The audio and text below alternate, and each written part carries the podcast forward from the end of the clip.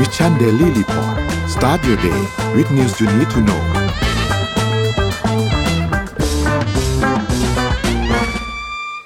สวัสดีครับวันนี้ต้อนรับเข้าสู่ Mission Daily Report ประจำวันที่ 23 สิงหาคม 2566 นะครับ วันนี้คุณอยู่กับพวกเรา 2 คนตอน 7 โมงถึง 8 โมงเช้า สวัสดีพี่อ้อมครับ สวัสดีค่ะ สวัสดีท่านผู้ชมทุกท่านด้วยนะคะ ครับ ก็สวัสดีท่านผู้ฟังทุกทุกๆท่านครับ สวัสดีกลางสัปดาห์ครับ วันนี้วันพุธนะครับ ก็เดี๋ยววันนี้เราพาไปอัปเดต เรื่องราวต่างๆกันนะครับ วันนี้ทีมงานแจ้งมาว่าเหมือนเอ่อการรายงานตัวเลขจะมีปัญหานิดนึง วันนี้เราเราเลยจะไม่ได้รายงานตัวเลขในช่วงต้นรายการนะครับ แต่ว่าวันนี้เรายังคงมี Morning Talk เหมือนเดิมใช่ไหมครับพี่อ้อม วันนี้ Morning ใช่ Talk เราเป็นเรื่องอะไรนะครับ อ่า ให้ทีมงานเอาภาพขึ้นมาได้เลยนะคะ Morning Talk ของเราในวันนี้นะคะ ก็คืออะไรที่เราชอบทำหาย ของอันเนี้ยรู้สึกว่าทำหายทุกที ทำหายไม่จบไม่สิ้นนะคะ ลองแชร์กันมาหน่อย แล้วก็ลองดูว่ามีวิธีจัดการยังไงทำยังไงให้ของไม่ให้ไม่ให้เราหายสมมติว่าบางทีอ้อมอาจจะแบบว่าอ่าบ้านชอบลืมปิดไฟ หรือบางทีแบบว่าเฮ้ยทำไมเราออกจากบ้านแล้วเราชอบลืมกุญแจบ้านตลอดเวลาเลย เราจะมีวิธีการจัดการยังไง ลองแชร์กันมาด้วยนะคะเพราะเป็นสิ่งที่คนต้องเจอ เออ มาครับ ฝากแชร์ Morning Talk กันครับ เดี๋ยวช่วงท้ายๆ เราพูดคุยกันครับ เอาล่ะวันนี้เริ่มต้นคงไม่มีข่าวไหนใหญ่ไปกว่าข่าวการเมืองเมื่อวานนี้นะครับ หลังจากที่มีการเลือกแต่งตั้งเอ่อมีการแต่งตั้งนายกรัฐมนตรีรัฐสภาก็ได้มีการทำการเลือกนายกเป็นที่เรียบร้อยแล้วนะครับ เราก็ขอไปเริ่มต้นกันที่ข่าวนี้ก่อนเลยนะครับ ก็คือข่าวนายกรัฐมนตรีเมื่อวานนี้นะครับ ก็เมื่อวานนี้เนี่ยที่ประชุมรัฐสภาเนี่ยนะครับ ก็มีวาระการพิจารณาให้ความเห็นชอบบุคคล ซึ่ง สมควรได้รับการแต่งตั้งเป็นนายกรัฐมนตรีนะครับตามมาตรา 272 นะครับซึ่งก็มีการเสนอชื่อแคนดิเดตจากพรรคเพื่อไทยนะครับก็คือคุณเศรษฐาทวีสินนะครับแล้วก็มีการอภิปรายกันประมาณ 5 ชั่วโมงนะครับซึ่งก็แบ่งเป็นสวประมาณ 2 ชั่วโมง แล้วก็สสประมาณ 3 ชั่วโมงนะครับก็มีการสลับกันลุกขึ้นมาอภิปรายคุณสมบัตินะครับของคุณเศรษฐาเนี่ยนะครับแล้วหลังจากนั้นเนี่ยประมาณช่วงบ่ายสามยี่สิบนะครับก็ทางด้านของคุณวันมุฮัมหมัดนอมาทานะครับก็ได้มีการ เปิดให้สมาชิกเนี่ยลงคะแนนโหวตนายกคนที่ 30นะครับซึ่งขั้นตอนการโหวตเนี่ยจะเป็นการโหวตโดยใช้วิธีการขานชื่อนะครับ แล้วก็มีการนับคะแนนนะครับ แล้วก็เป็นการโหวตเรียงตัวอักษรนะครับ ซึ่งมีผู้ที่เข้าร่วมประชุมทั้งสอ่อประชุมทั้งสสโดยการนับองค์ประชุมเนี่ยมีทั้งหมด 705 คนนะครับ แล้วก็ใช้เวลาโหวตทั้งสิ้นประมาณเนี่ยสองชั่วโมงนะครับ ก็เป็นอันข้อสรุปว่า ผู้ที่เห็นชอบเนี่ยมี 482 เสียงนะครับ ไม่เห็นชอบเนี่ย 165 เสียงนะครับ แล้วก็งดออกเสียง 81 เสียงนะครับ ก็ทำให้รวมๆทั้งหมดแล้วเนี่ย 705 เสียงเนี่ยนะครับ ก็คุณเศรษฐาก็เป็น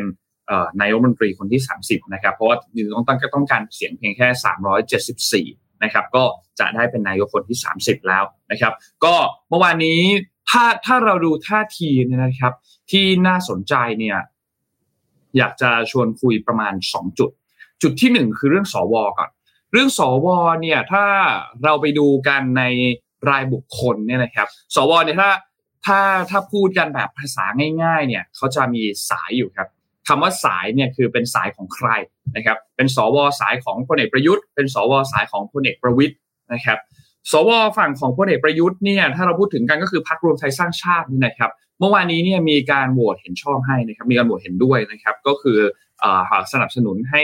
คุณเศรษฐาทวีสินเนี่ยเป็นนายกรัฐมนตรีนะครับแต่ถ้าไปดูสวที่เป็นสายของพลเอกประวิตยเนี่ยส่วนใหญ่จะโหวตงดออกเสียงนะครับส่วนใหญ่จะโหวตงดออกเสียง รวมถึงพลเอกประวิตยเองเมื่อวานนี้ก็ไม่ได้เข้ามาในสภาด้วยนะครับไม่ได้ไม่ได้มาลงมติในสภาเมื่อวานนี้ด้วยนะครับ เพราะฉะนั้นก็อันนี้ก็เป็นจุดหนึ่งของทางด้านสวที่น่าสนใจ สวเนี่ย152 เสียงโหวตเห็นชอบนะครับ 13 เสียงโหวตไม่เห็นชอบ และมีเนี่ยครับ68 เสียงที่โหวตงดออกเสียงนะครับ ส่วนทางด้านอีกจุดหนึ่งที่น่าสนใจคือพรรคประชาธิปัตย์ครับ พรรคประชาธิปัตย์เนี่ยมีการเอ่อลงมติพักกันก่อนที่จะถึงวันโหวตนะครับ ว่าจะออกเสียงเป็นงดออกเสียงนะครับ แต่สุดท้ายแล้วเนี่ยเสียงของพรรคประชาธิปัตย์เนี่ยนะครับ มีการโหวตเห็นชอบไปเนี่ยถึง 16 เสียงนะครับ งดออกเสียงไป 6 เสียงเท่านั้นเองนะครับ ตามที่เป็นมติพักเนี่ยนะครับ แล้วก็มีโหวตไม่เห็นชอบเนี่ยอีก 2 เสียงนะครับ ซึ่งหนึ่งในนั้นเนี่ยมีทางด้านคุณชวนหลีกภัยนะครับที่เป็นอดีตนายกรัฐมนตรี และเป็นอดีตประธานสภาคนที่แล้วนะครับในในชุดก่อนหน้านี้นะครับ ก็เป็นการโหวตไม่เห็นชอบ นะครับนี่เป็นอีกจุดหนึ่งที่น่าสนใจพรรคประชาธิปัตย์น่าสนใจมากเพราะณปัจจุบันตอนนี้ยังไม่ได้หัวหน้าพรรคคนใหม่ กรรมการบริหารพรรคชุดใหม่ก็ยังไม่มีนะครับ เพราะฉะนั้นอันนี้น่าติดตามว่าพรรคประชาธิปัตย์ในก้าวถัดถัดไปนี่เลยครับ จะเป็นอย่างไรนะครับ อันนี้เป็นเป็นจุดหนึ่งที่น่าติดตามพอสมควรนะครับสำหรับพรรคประชาธิปัตย์นะครับ ก็เป็นอันว่าณปัจจุบันตอนนี้เนี่ยเท่ากับว่าได้รัฐบาลละ 11พรรคร่วมเนี่ยนะครับ ที่มีการประกาศ ร่วมรัฐบาลนี่เลยครับ ก็จะมีพรรคเพื่อไทยนะครับ มีพรรคภูมิใจไทย มีพรรคพลังประชารัฐนะครับขอขอภาพเมื่อกี้อีกทีนะฮะมีพรรคพลังประชารัฐมีพรรคเอ่อรวมไทยสร้างชาตินะครับ มีพรรคประชาชาตินะครับ แล้วก็มีพรรคชาติไทยพัฒนานะครับ มีพรรคชาติพัฒนากล้า มีพรรคเพื่อไทยรวมพลังพรรคเสรีรวมไทยพรรคพลังสังคมใหม่และพรรคท้องที่ไทยนะครับ ส่วนพรรคอื่นๆที่อยู่ทางด้านขวาก็จะมีหลาย ๆ พรรคที่มีการโหวตเห็นชอบด้วยเหมือนกันนะครับเช่นพรรคประชาธิปไตยใหม่พรรคใหม่แล้วก็พรรคครูไทยเพื่อประชาชนนะครับก็มีโอกาสที่สามพรรคนี้จะไปเป็นหนึ่งในส่วนร่วมของพรรคร่วมรัฐบาลเหมือนกันนะครับส่วนพรรคก้าวไกลพรรคไทยสร้างไทยและพรรคเป็นธรรมเนี่ยเป็นสามพรรคที่ประกาศชัดเจนว่าจะไม่ร่วมกับพรรคร่วมรัฐบาลชุดนี้นะครับส่วนพรรคประชาธิปัตย์รอกันอีกทีหนึ่งครับว่าสุดท้ายจะร่วมหรือไม่ร่วม หรือจะมีการ ย้ายพักของสสบางคนไหมอันนี้ต้องรอติดตามกันอีกทีหนึ่งนะครับ ว่าสุดท้ายแล้วจะออกมาในรูปแบบไหน ทั้งนี้ทั้งนั้นอาจจะต้องรอความชัดเจนของหัวหน้าพักและกรรมการบริหารพักกันอีกทีหนึ่งนะครับ ทีนี้พรรคเก้าไกลมีการแถลงต่อหลังจากที่มีการโหวตเลือกนายกรัฐมนตรีเรียบร้อยนี่นะครับ ก็นำโดยทางด้านของคุณชัยธวัฒน์ตุลาธนที่เป็นสสบัญชีรายชื่อ แล้วก็เป็นเลขาธิการของพรรคเก้าไกลนะครับ ก็ได้มีการแถลงข่าวต่อสื่อมวลชน แล้วก็พูดถึงทิศทางของพรรคหลังจากนี้นะครับ ก็บอกว่า วันนี้เนี่ยเป็นที่ประจักษ์แล้วนะครับสำหรับการเลือกนายกรัฐมนตรีในครั้งนี้ และการจัดตั้งรัฐบาลหลังจากนี้ ไม่ได้เป็นไปตามเจตจำนงของประชาชนส่วนใหญ่ที่แสดงออกผ่านการเลือกตั้งพรรคก้าวไกลขอย้ำว่าการจัดตั้งรัฐบาลในครั้งนี้ ไม่ใช่การสลายขั้วความขัดแย้ง โดยจะสลายขั้วความขัดแย้งโดยอวาระของประชาชนและวาระของประเทศเป็นตัวตั้ง แต่นี่เป็นการสยบยอมต่อ ลมหายใจของระบบการเมืองที่คณะรัฐประหารเมื่อปี 2557 พยายามจะสถาปนาขึ้นมา เป็นการทำลายความหวังความฝัน และอำนาจของประชาชนตามระบอบประชาธิปไตยนะครับต่อจากนี้พรรคก้าวไกลก็จะทำงานในฐานะพรรคฝ่ายค้าน โดยเราจะทำงานเชิงรุกทุกเสียงของพี่น้องประชาชนที่ให้พรรคก้าวไกลจะต้องมีความหมายและผู้แทนรัษฎรของพรรคก้าวไกลทุกคนจะทำงานอย่างสุดความสามารถในการตรวจสอบฝ่ายบริหารทั้งในการผลักดันกฎหมายที่ก้าวหน้าในการผลักดันวาระของประชาชนผ่านกลไกต่างๆ ของสภารวมทั้งการทำงานกับประชาชนนอกสภาเพื่อสร้างความเปลี่ยนแปลงในสังคมร่วมกันอย่างไม่ท้อถอยนะครับ แม้ว่าวันนี้ ผู้มีอำนาจพยายามทำให้อำนาจของประชาชนไม่มีความหมายแต่พรรคก้าวไกลยังคงยืนยากยืนข้างประชาชนอย่างมั่นคง ด้วยความเชื่อมั่นว่าพลังของพี่น้องประชาชนจะสามารถสร้างอนาคตแบบใหม่ให้กับสังคมไทยได้ในที่สุดนะครับเพราะฉะนั้นเราก็มีการพูดถึงในเรื่องของดีเทลต่างๆ ว่าจะเป็นฝ่ายค้านที่ไม่ได้หวังที่จะล้มรัฐบาลอย่างเดียว แต่ถ้าหากว่ามีวาระใดที่เป็นประโยชน์ต่อพี่น้องประชาชนก็จะทำและรวมถึงการเสนอเออเรื่องที่เคยเขียนไว้เข้าสภา ก็จะคงทำแบบนั้นอยู่เหมือนกับที่เราเคยเห็นภาพนั้น ในช่วงของรัฐบาลของหน้านี้ที่พรรคเก้าไกลก็มีการนำเสนอกฎหมายอะไรต่างๆ เข้าไปในสภาแม้ว่าสุดท้ายแล้วอาจจะปวดไม่ผ่านก็ตามนะครับทีนี้ไปดูที่พรรคเพื่อไทยบ้าง ที่พรรคเพื่อไทยเนี่ยคุณเศรษฐาก็มีการแถลงนะครับที่พรรคเพื่อไทยนะครับ ก็แถลงบอกว่ารู้สึกเป็นเกียรติอย่างยิ่งที่ได้รับเลือกเป็นนายกรัฐมนตรีคนที่ 30 ของประเทศไทยนะครับ แล้วก็อยากขอบคุณประชาชนคนไทยทุกคนพรรคร่วมรัฐบาล สมาชิกสภาผู้แทนราษฎรดังทรงเกียรติ และท่านวุฒิสมาชิกที่ทุกคนที่ร่วมโหวตกันในวันนี้นะครับโค้ดคำพูดเลยนะครับ ผมจะพยายามทำหน้าที่ให้ดีที่สุดลืมความเหน็ดเหนื่อย ยกระดับความเป็นอยู่ของพี่น้องประชาชนไทยทุกคน แล้วก็มีการกล่าวบอกว่า ขั้นตอนต่อไปก็รอ พระบรมราชโองการโปรดเกล้าโปรดเกล้าก่อน และขณะนี้ก็มีพรรคร่วมรัฐบาลโทรศัพท์มาแสดงความยินดีแล้วนะครับ ผู้สื่อผู้สื่อข่าวก็พยายามที่จะถามคำถามต่างๆนะครับ แต่คุณเศรษฐาก็บอกว่าเพื่อความเหมาะสมให้รอหลังโปรดเกล้า เมื่อถามว่าพร้อมลุยกับงานใช่ไหมคุณเศรษฐาก็บอกว่าพร้อมนะครับและผู้สื่อข่าวก็รายงานว่าหลังแถลงเสร็จสิ้นแล้วเนี่ยก็ได้เดินทางไปพบมวลชนที่มาให้กำลังใจที่พรรคเพื่อไทยนะครับ แล้วก็มีมวลชนที่ไปแสดงความยินดีที่พรรคอย่างต่อเนื่องนะครับทีนี้อีกจุดหนึ่งที่มีการพูดถึงเมื่อกี้ก็คือเรื่องของการเปิดกล้านะครับมีดีเทลเพิ่มเติมนิดนึงคือเมื่อวานนี้เนี่ยถ้าใครได้ติดตามข่าวก็จะเห็นข่าวว่าเอ่อจะมีการโปรดเกล้ากันในเวลาประมาณสองทุ่มใช่ไหมครับแต่สุดท้ายเมื่อวานนี้ การโปรดเกล้าเนี่ยไม่เกิดขึ้นนะครับ ทีนี้ทางด้านของสำนักเลขาธิการนายกรัฐมนตรีก็เลยมีการชี้แจงออกมานะครับคือจากที่มีสื่อมวลชนเนี่ยได้มีการเสนอข่าวว่า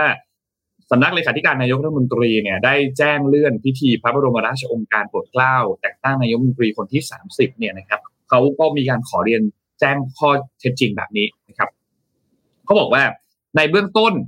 สำนักเลขาธิการนายกรัฐมนตรีเนี่ยได้มีการประสานงานกับทางด้านของสถานีโทรทัศน์รวมการเฉพาะกิจ เพื่อเตรียมความพร้อมสำหรับการเผยแพร่พิธีพระบรมราชโองการโปรดเกล้าโดยในขั้นตอนชั้นนี้เนี่ยยังอยู่ในขั้นตอนที่ประธานรัฐสภาเนี่ยนำความขึ้นกราบบังคมทูล และเมื่อได้ทราบข้อกำหนดอย่างเป็นทางการ ก็จะแจ้งให้สื่อมวลชนทราบในโอกาสแรกทั้งนี้ไม่ได้มีการเลื่อนพิธีแต่อย่างใดจึงขอเรียนแจ้ง และขอความร่วมมือสื่อมวลชนทุกท่านด้วยความขอบคุณยิ่งครับซึ่ง ถ้าถ้าเราอ่านจากแถลงการอันนี้เนี่ยก็ถ้าเท่าที่นนเข้าใจนะครับ ก็คือสองทุ่มเมื่อวานนี้ที่มีการประกาศออกมาเนี่ย เหมือนจะเป็น เหมือนเหมือนจะมั่วพูดง่ายๆมองมุมหนึ่งก็บอกว่ามั่วก็ได้ในมุมหนึ่งก็บอกว่าอาจจะเป็นข่าวที่เหมือนกับเอ่อยังไม่ได้ถูกกลั่นกรอง ยังไม่ได้ถูกการ confirm นะครับ แต่ว่าอันนี้ข้อมูลก็เอาละเป็นถูกเป็นอัน confirm เรียบร้อยแล้วคาดว่าภายในหนึ่งถึงสองวันนี้ก็น่าจะมีการโปรดเกล้า นายกคนที่ 30 เป็นที่เรียบร้อยนะครับ ทีนี้สิ่งที่ต้องตามต่ออันต่อไปเนี่ยก็คือในเรื่องของอการฟอร์มคอรมอขึ้นมานะครับ และปัจจุบันตอนนี้ก็ก็ก็มีข่าวลือเพิ่มเติมขึ้นมาอีกเหมือนกันว่าจะเป็นใครที่นั่งเก้าอี้ตัวไหนนะครับ ก็มีข่าวลือเพิ่มเติมขึ้นมาเหมือนกัน แต่ถ้าเอากันตรงๆณปัจจุบันตอนนี้ก็ต้องบอกว่ารอความชัดเจนของนายกมนตรีดีกว่านะครับ ว่านายกรัฐมนตรีพอแต่งตั้งเรียบร้อยแล้วเนี่ยโปรดเกล้าเรียบร้อยแล้วเนี่ยจะมีการจัดเก้าอี้คอรมออย่างไร เพราะอำนาจเต็มก็จะไปอยู่ณปัจจุบันตอนนี้ก็จะอยู่ที่พรรคเพื่อไทย และไปอยู่ที่ทางด้านของนายกรัฐมนตรีก็คือเศรษฐาทวีสินนะครับ อันนี้ก็รอติดตามกันอีกทีหนึ่งนะครับ ทีนี้เมื่อวานนี้มันก็มีเหตุการณ์ที่เกิดขึ้นอีกอันหนึ่งเหมือนกันนะครับ ก็คือการเดินทางกลับมาที่ประเทศไทยในรอบ 17 ปี สิบห้าปีสิต้องบอกว่าสิบห้าปี เพราะว่าเคยกลับมาในปีห้าหนึ่งครั้งนะครับ ก็ต้องบอกว่าก่อนหน้านี้เนี่ยนะครับนายกทักษิณชินวัตรนะครับอดีตนายกรัฐมนตรีเนี่ยนะครับที่มีการหนีคดีออกจากประเทศไทยไปใช้ชีวิตในต่างประเทศ ตั้งแต่วันที่ 11 สิงหาคมปี 2551เนี่ยนะครับก็ที่ผ่านมาเคยประกาศกลับไทยมาแล้ว 20 ครั้งนะครับ แล้วก็อันเนี้ยเป็นครั้งล่าสุดที่มีการประกาศแล้วก็กลับมาเดินทางกลับมาจริง ๆนะครับ ซึ่งก็การเดินทางกลับมาในครั้งนี้เนี่ยนะครับ เมื่อวานนี้หลาย ๆ คนก็น่าจะมีการไปติดตามตัวเลขต่างๆของเครื่องบินเนาะว่าเครื่องบินรุ่นอะไรรหัสอะไรเดินทางออกจากที่สิงคโปร์เวลาไหนลงที่ไทยเวลาไหน เพื่อที่จะเอาไปซื้อสลากกินแบ่งกันนะครับ อันนี้ก็เป็นเรื่องหนึ่งเนาะอันนี้ก็เป็นดีเทลที่เกิดขึ้นเมื่อวานนี้นะครับ แต่ทีนี้เมื่อวานนี้เนี่ยหลังจากที่คุณนักสินแลนด์ที่ประเทศไทยที่ท่าอากาศยานดอนเมืองเนี่ยนะครับ ก็เวลาประมาณ9ก้าโมงครึ่งนะครับก็มีการออกมาบริเวณหน้าอาคารผู้โดยสารอาการอากาศยานอากาศยานส่วนบุคคลนะครับ ใส่สูทแล้วก็ผูกไทยสีแดงนะครับ แล้วก็มีการเข้าถวายบังคมที่หน้าพระบรมฉายาลักษณ์ในหลวงรัชกาลที่ 10 บริเวณด้านหน้าตรงนี้นะครับ แล้วก็มีภาพที่ออกมาโบกมือทักทายคนเสื้อแดงที่มารอต้อนรับนะครับ แล้วก็มีครอบครัวที่อยู่ในพื้นที่บริเวณตรงนั้นด้วยนะครับ ก็คือคุณแพทองทาน คุณพินทองทาแล้วก็คุณผ่านทองแท้นะครับ แล้วก็ มีถ้าเราได้ได้ได้ติดตามภาพเนี่ยก็จะเห็นว่ามีบุคคลในแวดวงการเมืองหลายคนที่มาเดินทางเดินทางมาต้อนรับนะครับ ไม่ว่าจะเป็นคุณภูมิธรรมนะครับ คุณสุริยะนะครับ คุณสมศักดิ์นะครับ คุณพร้อมพงศ์นะครับ แล้วก็มีคุณวราวุฒิศิลปอาชาด้วยนะครับ ที่เดินทางมารอรับนะครับ ซึ่งก็ในส่วนของคดีความเนี่ยหลังจากที่เดินทางมาสนามบินเรียบร้อยแล้วก็เดินทางไปรับหมายที่ศาลฎีกานะครับ ก็ ในส่วนของที่ความนะครับข่าวแผนกอดีตคดีอาญาของผู้ดำรงตำแหน่งทางการเมืองเนี่ยได้มีการเผยแพร่นะครับ ก็ระบุบอกว่าประมาณ 10โมง40นะครับ ก็มีการพูดถึงเรื่องของคดีเนี่ยนะครับ ก็โดยสรุปแล้วเนี่ยจำคุก8ปีนะครับ ซึ่งก็ศาลเนี่ยก็มีการออกหมายจับเอ่อออกออกหมายจำคุกเนี่ยนะครับเมื่อคดีถึงที่สุดในแต่ละคดีแล้วเนี่ยนะครับ แต่อย่างไรก็ตามผู้สื่อข่าวก็มีการรายงานว่าสำหรับการนับโทษคดีเนี่ยนะครับ จะเป็นการนับโทษรวมๆแล้วเนี่ยจำคุก 3 คดีเนี่ยนะครับเป็นระยะเวลา 8 ปีก็คือเป็น3บวก5นะครับแล้วก็ทางหน้าของกรมราชทัณฑ์ก็มีการตั้งโต๊ะแถลงในกรณีของคุณทักษิณชินวัตรว่าเป็นกลุ่มเปราะบางที่อายุเกิน 60 ปี แล้วถ้าดูจากประวัติการศึกษา และผลการตรวจจากแพทย์เนี่ยก็พบว่า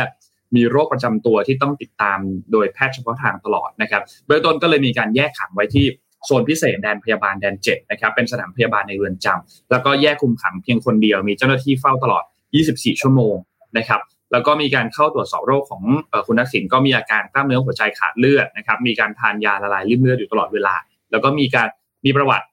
ปอดอักเสบรุนแรงเมื่อตอนที่ติดโควิดนะครับทำให้เกิดพังผืดในปอดนะครับแล้วก็มีโรคปอดอักเสบเรื้อรังนะครับแล้วนอกจากนี้ก็มีเรื่องของความดันโลหิตสูง มี ภาวะเสื่อมตามอายุต่างๆ เรื่องของกระดูกสันหลัง การกดทับเส้นประสาท มีอาการปวดเรื้อรัง มีการทรงตัวผิดปกตินะครับ ซึ่งก็ทำให้ถูกจัดว่าเป็นกลุ่มเปราะบาง ก็ได้รับการดูแลตามมาตรฐานของเรือนจำทั่วประเทศนะครับ อันนี้ก็เป็นอันเรียบร้อยไปอีกอันหนึ่งนะครับสำหรับการเดินทางกลับมาของอดีตนายกทักษิณชินวัตรนะครับ อันนี้ก็เป็น recap เมื่อวานนี้แล้วกันอ๋อจริงมีอีกเรื่องหนึ่งก็คือออของคุณสุเทพเทือกสุบรรณขอเอาให้จบไปเลยข่าวสุดท้ายแล้วนะครับ ก็ศาลพิพากษาก็มีการยกฟ้องคุณสุเทพเทือกสุบรรณแล้วก็พวกในคดีทุจริตก่อสร้างโรงพักและแฟลตตำรวจนะครับ ก็เมื่อวานนี้เนี่ยสารดีกาแผนกคดีอาญาของผู้ดำรงตำแหน่งทางการเมืองที่สนามหลวงเนี่ยนะครับก็มีการนัดอ่านคำพิพากษาชั้นชั้นวินิจฉัยอุทธรณ์เนี่ยนะครับซึ่งเป็นคดีคณะกรรมการป้องกันและปราบปรามการทุจริตแห่งชาติเนี่ยเป็นโจทย์นะครับมีการยื่นฟ้องสุเทพเทือกสุบรรณอดีตรองนายกมนตรีพร้อมพวกอีก 6 คน ในคดีร่วมกันการกระทำผิดต่อเจ้าหน้าที่ราชการในการจัดจ้างโครงการ ก่อสร้างสถานีตำรวจทดแทนนะครับ แล้วก็โครงการก่อสร้างอาคารที่พักหรือแฟลตตำรวจรวมมูลค่าความเสียหายเนี่ย6,000ล้านบาทนะครับ ซึ่งสุดท้ายแล้วศาลก็ยกฟ้องพิจารณายกฟ้องไปนะครับ อันนี้ก็เป็นที่เรียบร้อยไปเมื่อวานนี้นะครับ ก็ประมาณนี้แหละครับสำหรับการเมืองในเมื่อวานนี้ที่ เกิดขึ้นทั้งหมดนะครับ ก็รอติดตามการโปรดเกล้า แล้วก็รอการฟ้องครมขึ้นมาครับโหขอบคุณนนมากเป็นการ recapที่จะให้นนไปพักกินน้ำครับอ่าโอเค เมื่อวานเป็นข่าวที่พี่อ้อมพูดมาก็คือในเรื่องของที่ญี่ปุ่นเนาะรัฐบาลญี่ปุ่นเนี่ยเขาจะมา confirm หรือเปล่าว่า แบบว่าจะปล่อยน้ำไหมอะไรอย่างเงี้ยค่ะ ล่าสุดค่ะ เขาบอกเขาจะปล่อยจริงๆค่ะ แล้วก็ทำให้ องค์กรชาวประมงค่ะ เริ่มทำการประท้วงค่ะ เพื่อให้รัฐบาลญี่ปุ่นนะคะ ปล่อยน้ำเรื่องของการปล่อยน้ำบำบัดโรงไฟฟ้าฟุกุชิมะนะคะ กลุ่มนักเคลื่อนไหวค่ะ ระบุว่ามีประชาชนนะคะราวๆ230 คนได้เข้าร่วมการประท้วง เพื่อเรียกร้องให้รัฐบาลญี่ปุ่นเนี่ยฟังเสียงของประชาชนให้มากกว่านี้นะคะ แล้วก็อย่าปล่อยน้ำปนเปื้อนลงสู่ทะเล หลังจากที่นายฟูมิโอคิชิตะนะคะนายกรัฐมนตรีญี่ปุ่นประกาศว่าจะเริ่มปล่อยน้ำปนเปื้อนกัมมันตรังสีนะคะ ที่ผ่านการบำบัดแล้วในวันพฤหัสนี้ก็คือวันที่ 24 วันพรุ่งนี้นะคะแล้วก็นายมาซาชิทานินะคะผู้อำนวยการของสภาญี่ปุ่นเนี่ยฝ่ายต่อต้านระเบิดปรมาณูและระเบิดไฮโดรเจนเนี่ยกล่าวว่า เราไม่รู้ว่าการปล่อยน้ำปนเปื้อนจะลงสู่ทะเลใช้เวลานานขนาดไหน และสิ่งนี้เนี่ยมันจะทิ้งภาระให้คนรุ่นหลังหรือเปล่านะคะ การตัดสินใจปล่อยน้ำกรรมตรังสีที่ผ่านมานะกรรมตรังสีเนี่ยผ่านมีการบำบัดแล้วนะคะแต่จริงหรือเปล่านะแม้ว่าจะมีเอ่อทำให้เหล่าชาวประมงนะคะ ท้องถิ่นเนี่ยมีความกังวลอย่าว่าแต่ชาวประมงเลยเราก็กังวลนะคะ และทางการจีนเนี่ยเกิดการต่อต้านอย่างรุนแรงก็ตามนะคะ แต่รัฐบาลญี่ปุ่นก็บอกว่า เออ ฉันจะปล่อยนะคะวันพฤหัสนี้สำนักงานข่าวเกียวโดนะคะ รายงานว่ามีน้ำปริมาณมากสะสมอยู่ในโรงงานฟุกุชิมะ ที่อยู่ทางตะวันออกเฉียงเหนือของญี่ปุ่น นับตั้งแต่เกิดอุบัติเหตุนิวเคลียร์ในปี 2554 นะคะ ซึ่งเกิดแผ่นดินไหว แล้วก็คลื่นยักษ์สึนามิใครที่ดูสารคดี Netflix เราก็จะเห็นว่าน้ำมันท่วมแบบเยอะมากนะคะ ในขณะที่บรรดาเจ้าของร้านอาหารญี่ปุ่นในฮ่องกงกำลังเตรียมรับมือกับการสั่งอาหารคือแบนเนาะการสั่งอาหารทะเล เพราะบางทีเนี่ยชาวประมงชาวญี่ปุ่นเนี่ยเขาก็ต้องเก็บเขาเรียกว่าเก็บ อาหารญี่ปุ่นใช่ไหมคะแล้วก็ส่งเข้าไปที่ฮ่องกงอีกทีหนึ่งเนี่ยคราวนี้ร้านอาหารในญี่ปุ่นที่ฮ่องกงก็เริ่มที่จะแบนอาหารทะเลจากประเทศญี่ปุ่นแล้วนะคะ ซึ่งเป็นสิบจังหวัดของญี่ปุ่นนะคะเนื่องมาจากว่าแผนการปล่อยน้ำเสียนี้เนี่ยผ่านการบำบัดจากโรงไฟฟ้านิวเคลียร์ฟุกุชิมะลงทะเลตั้งแต่วันที่ 24 สิงหาคมเป็นต้นไป จะเป็นยังไงเรามาดูกันนะคะอะไรก็ตาม ญี่ปุ่นเนี่ยยืนยันว่าการปล่อยน้ำเสียดังกล่าวนะคะ จะปลอดภัย และสอดคล้องกับมาตรฐานโลกจริงไหม ต้องมาถามกันอีกที แล้วก็ฮ่องกงนะคะ ก็มองว่าเป็นตลาดส่งออกสินค้าเกษตร และประมงที่ใหญ่ที่สุดเป็นอันดับสองของญี่ปุ่น รองจากจีนแผ่นดินใหญ่ โดยร้านอาหารญี่ปุ่นเนี่ยได้รับความนิยมในฮ่องกงและญี่ปุ่นเนี่ยยังเป็นจุดหมายปลายทาง วันหยุดยอดนิยมของชาวฮ่องกงเป็นจำนวนมากนะคะ จากการปล่อย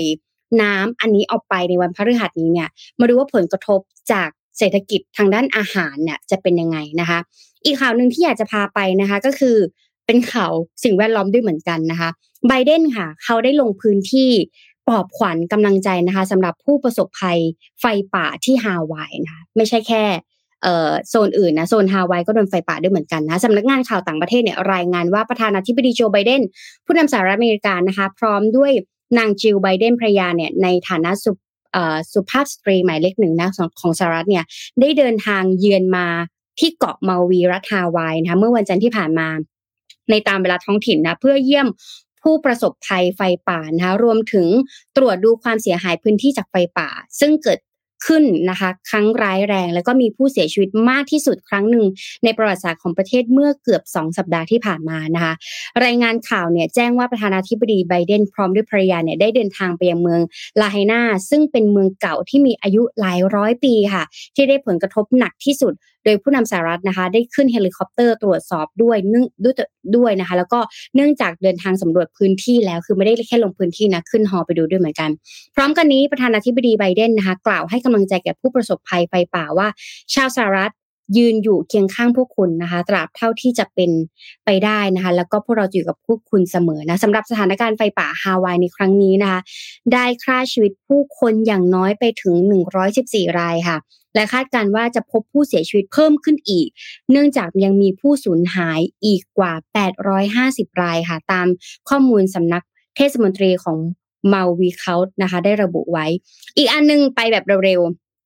ไม่ใช่แค่ฮาวายที่เจอไฟป่านะ มีฝั่งหนึ่งค่ะ อินโดนีเซียค่ะกำลังฝ่าวิกฤตเรื่องฝุ่นค่ะ ที่ร้ายแรงมากๆนะคะ จน สั่งข้าราชการน่ะในจาการ์ตาทำงานจากที่บ้านค่ะสำนักข่าวรูเบิร์กนะคะรายงานว่ารัฐบาลอินโดนีเซียได้ออกคำสั่งให้ข้าราชการในกรุงจาการ์ตาทำงานจากที่บ้านค่ะ เป็นเวลา 2 เดือนเลย นับจากนี้นะคะ เพื่อลดปัญหามลภาวะทางอากาศ โดยในช่วงไม่กี่สัปดาห์ที่ผ่านมานะคะ กรุงจาการ์ตาเนี่ยประสบปัญหามลภาวะทางอากาศอย่างหนัก จนถึงขั้นที่นายโจโกวีโดโดนะคะ ประธานาธิบดีอินโดนีเซีย ยังมีการ อาการไอต่อเนื่องหลายสัปดาห์คือประธานาธิบดีไอเนาะจนถึงขนาดที่ต้องให้ทำงานอยู่ที่บ้าน 2 เดือนนะคะ และนอกจากนี้เนี่ยบริษัท IQ Air นะคะบริษัทเทคโนโลยีทางด้านคุณภาพอากาศจากสวิตเซอร์แลนด์ ยังจัดอันดับให้จาการ์ตาเป็นหนึ่งในเมืองที่มีมีมลพิษทางอากาศมากที่สุดในโลกอีกด้วย ใครที่จะไปจาการ์ตาช่วงนี้ก็ต้องระวังสักนิดหนึ่งนะคะ สื่อท้องถิ่นเนี่ยรายงานเกี่ยวกับคำสั่งของผู้ว่าการรักษาจากกรุงจาการ์ตาโดยระบุว่าข้าราชการจำนวนครึ่งหนึ่งจะทำงานจากที่บ้านตั้งแต่วันนี้นะคะ ก็คือวันจันทร์ที่ผ่านมาเป็นต้นไป จากนั้น 3 ใน 4 ของราชการทั้งหมดจะต้องเริ่มทำงานจากที่บ้านในเดือนหน้าจนไปถึงวันที่ 21 ตุลาคม โดยข้าราชการเนี่ยจะถูกเฝ้าติดตามเพื่อให้แน่ใจว่าพวกเขาจะไม่ออกจากบ้านโดยไม่จำเป็นอีกด้วย คือไม่ใช่งานที่บ้านธรรมดานะ จะมีทีมงานไปเฝ้าว่าคุณอยู่ที่บ้านจริงหรือเปล่านะคะ อันนี้สำนักงานข่าวบลูมเบิร์กเนี่ยรายงานว่าปัญหามลพิษของอินโดนีเซีย โดยเฉพาะเขตเมืองหลวงอย่างจาการ์ตาเนี่ยอาจจะส่งผลกระทบต่อการประชุมสุดยอดสมาคมประชาชาติ แห่งเอเชียตะวันออกเฉียงใต้หรือว่าอาเซียนนะคะ ซึ่งจะจัดขึ้นในวันที่ 5 ถึงวันที่ 7 กันยายนนี้ค่ะ ทางรัฐบาลอินโดนีเซียเองเนี่ยก็กำลังพิจารณามาตรการต่างๆ เพื่อจัดการกับปัญหามลพิษนะคะ ไม่ว่าจะเป็นการบังคับสวมหน้ากากอนามัย การจัดเก็บภาษีมลพิษ และเพิ่มการกำกับดูแลยานพาหนะ และโรงงานนะ ซึ่งเป็นตัวการใหญ่ในการปล่อยไอเสียแล้วก็สร้างมลภาวะทางอากาศด้วยนะ ในขณะที่ฤดูแล้งของชาวฤดูแรงเนี่ยก็มาอย่างยาวนานนะคะ ก็ยิ่งทำให้ปัญหาหมอกควันพิษเนี่ยยิ่งเลวร้ายไปกว่าเดิมนะคะ ทางด้านนายซานิกาอูโนนะคะรัฐมนตรีการท่องเที่ยวและเศรษฐกิจสร้างสรรค์ของอินโดนีเซียเนี่ยเปิดเผยว่า นับจนถึงขณะนี้นะคะ ปัญหาหมอกควันพิษในจุงในกรุงจาการ์ตาเนี่ยได้ก่อให้เกิดความสูญเสียทางเศรษฐกิจถึง 21.5 ล้านล้านรูเปียนะคะ หรือราวๆ 1,400 ล้านดอลลาร์สหรัฐแล้ว ทั้งนี้เมื่อวันที่ 9 สิงหาคมที่ผ่านมานะคะ รายงานคุณภาพอากาศรายวันแบบ real-time ที่จัดทำโดยบริษัทเทคโนโลยีด้านคุณภาพอากาศ IQ Air เนี่ยในสวิตเซอร์แลนด์ได้ระบุว่ากรุงจาการ์ตาเมืองหลวงของประเทศอินโดนีเซีย ซึ่งมีประชากรมากที่สุดในเอเชียตะวันออกเฉียงใต้นั้น ครองแชมป์เมืองที่มีมลพิษทางอากาศสูงที่สุดในโลก พอยิ่งบอกแบบนี้คนยิ่งไม่กล้ามาไงเลยที่ผ่านมาเนี่ย กรุงจาการ์ตานะคะ ได้มีประชากรราวๆประมาณ 10 ล้านคน ติดอยู่ใน 10 อันดับแรกของเมืองที่มีอากาศสกปรกที่สุดในโลกทุกๆวันตั้งแต่พฤษภาคม และจนถึงวันนี้ค่ะ แล้วก็จาการ์ตาเนี่ยอยู่ในอันดับเมืองที่สะอาดเขาเรียกว่าเมืองที่สกปรกมากที่สุดเป็นอันดับเจ็ดของโลกอีกด้วย ทั้งมลภาวะทั้งความสะอาดของบ้านเมืองนะคะ ก็ติดท็อป 10 ของโลกนะคะ ก็สำหรับใครที่ไปจาการ์ตาช่วงนี้ก็ต้องระวังด้วย สวมหน้ากากอนามัยที่เรียบร้อยดูแลตัวเองให้ดีนะคะ ประมาณครันี้บพาไปต่อ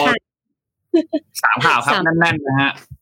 พาไปต่อที่กัมพูชาครับเอ่อกัมพูชามีข่าวสั้นๆ อัปเดตกันนิดนึงครับ เกี่ยวกับเรื่องของนายกรัฐมนตรีคนใหม่นะครับ ก็ประเทศไทยเราได้นายกรัฐมนตรีคนใหม่อย่างเป็นทางการอย่างเป็นทางการไปแล้วใช่ไหมครับ ก็เวลาเดียวกันเลยครับ ที่รัฐสภาของประเทศเพื่อนบ้านเราอย่างกัมพูชานะครับ ก็มีมติรับรองให้ คุณมาเน็ตนะครับเป็นนายกรัฐมนตรีคนใหม่ต่อจากพ่อก็คือสมเด็จทุนเซนนะครับที่ครองตำแหน่งมาประมาณช่วง 4 ศตวรรษทศวรรษที่ผ่านมาเนี่ยนะครับเออหลังจากที่พรรคประชาชนกัมพูชาเนี่ยมีการชนะเลือกตั้งนะครับ ซึ่งก็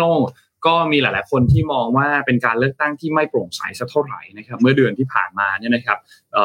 ก็ส่งสัญญาณว่าทางด้านของคุณเซนเนี่ย จะต้องการส่งต่ออำนาจในการบริหารประเทศเนี่ยให้กับลูกชายของเขาในทันทีก็คือคุณมาเน็ตเนี่ยนะครับเพราะฉะนั้นคุณมาเน็ตเนี่ยเดิมทีดำรงตำแหน่งเป็นผู้บัญชาการทหารบกของกัมพูชานะครับแล้วก็ผู้เชี่ยวชาญเองก็มีการมองว่าวิสัยทัศน์และก็แนวทางการบริหารของคุณมาเน็ตเนี่ยต้องบอกว่าในช่วงแรกเนี่ยยังไม่ค่อยชัดเจนสักเท่าไหร่นะครับ ซึ่งก็คาดว่า